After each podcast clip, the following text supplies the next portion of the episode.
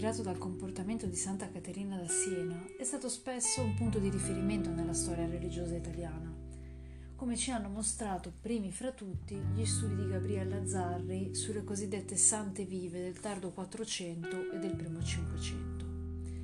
Si trattava di donne mistiche, vissute in fama di santità, legate a contesti cittadini o di corte, fruitrici di doni divini e grazie speciali, donne in grado con la loro stessa presenza di svolgere un importante ruolo di protezione sulla città e di conferire sacralità al potere politico con il quale entravano in contatto.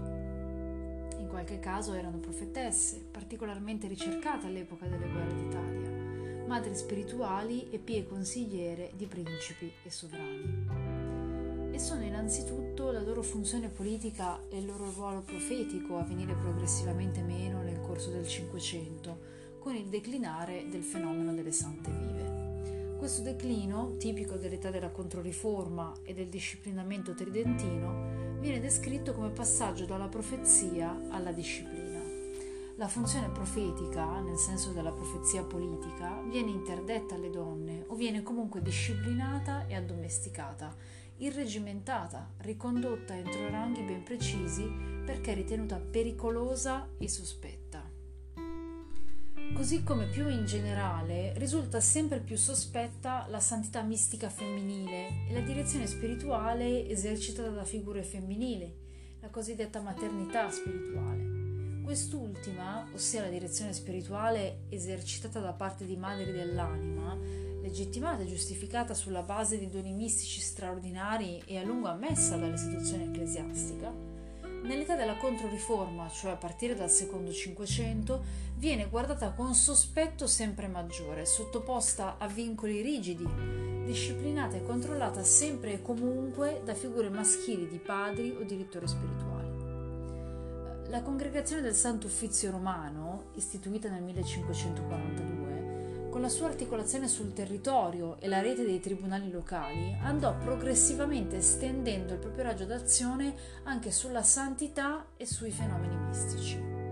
È un processo storico complesso che è necessario richiamare perché è questo il contesto in cui si trovano ad agire le nuove Caterine, le aspiranti Caterine e soprattutto le Caterine mancate del Seicento senese e non solo senese. Come molti storici e storiche hanno mostrato, una volta arginata l'emergenza dell'eresia cinquecentesca e dunque una volta fatti i conti con le correnti e i fermenti ereticali connessi alle riforme d'Oltralpe, l'Inquisizione romana incominciò a estendere le sue maglie sui comportamenti dei fedeli e sui terreni come appunto quello della santità e della santità mistica in particolar modo.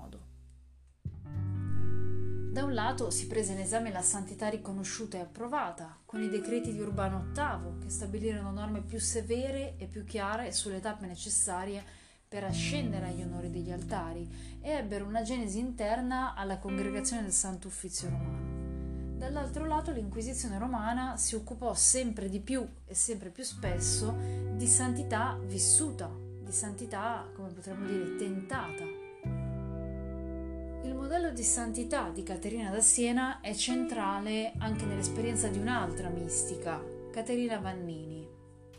Anche in questo caso eh, le biografie insistono molto sul nesso forte tra Caterina Vannini e Caterina Benincasa.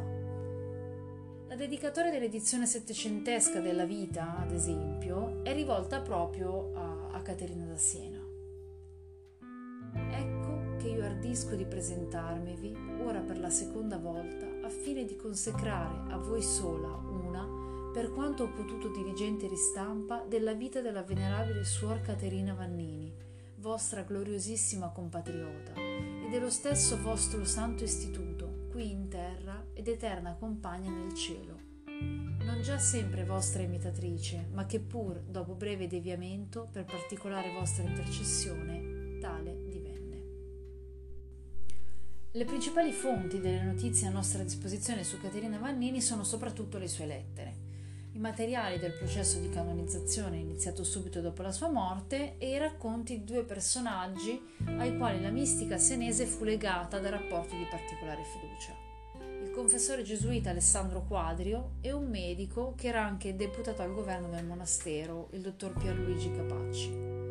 Come avveniva in genere in casi come questo, il confessore o direttore spirituale raccoglieva appunti e materiali sulla vita della donna mistica da lui diretta e soprattutto sulle esperienze interiori da lei vissute, talvolta costringendo la stessa penitente a scrivere di proprio pugno.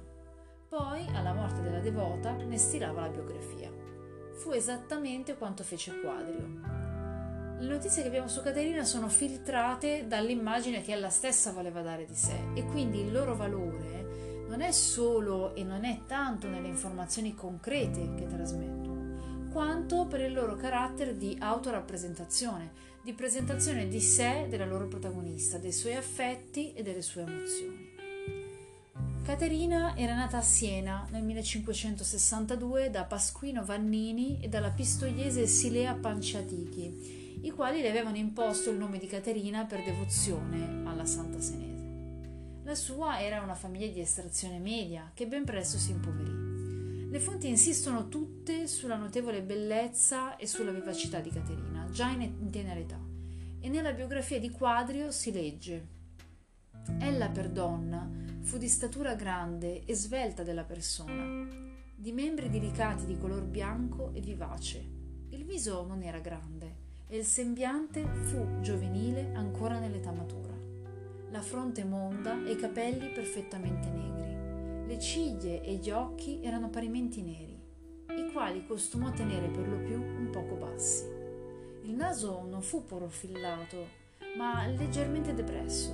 Ebbe piccola bocca. Né le labbra erano sottili né molto rubiconde. Nelle guance appariva sempre alquanto di rossore ed alcuni nei nel viso sparsi si vedevano.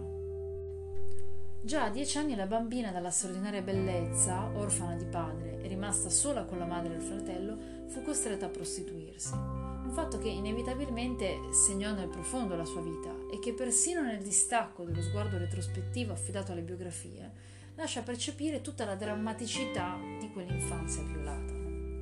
Qualche anno dopo, da giovane cortigiana, si trasferì a Roma, dove ebbe presto molti clienti stabili. Nel 1574, quando Papa Gregorio XIII espulse da Roma tutte le prostitute che non si fossero sposate o non fossero entrate nel monastero delle convertite, tornò a Siena dove continuò a prostituirsi.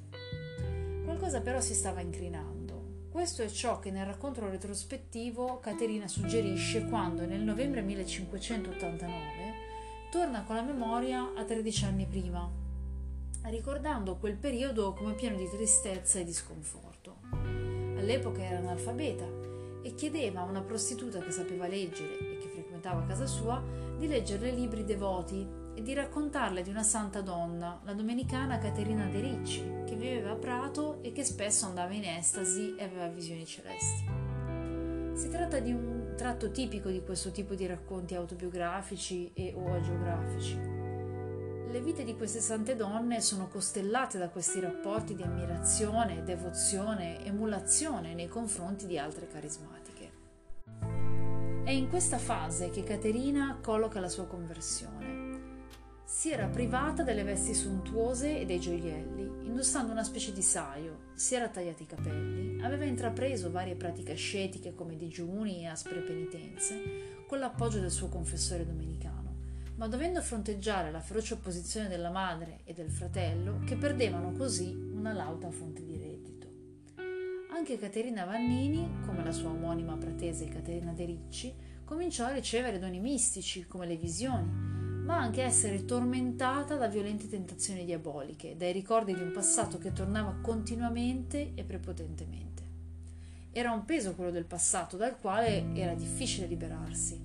Dopo diversi tentativi falliti, nel 1584 riuscì finalmente a farsi accettare nel convento delle convertite senesi, dove divenne ben presto nota come santa viva per le sue estasi e i rapimenti spirituali.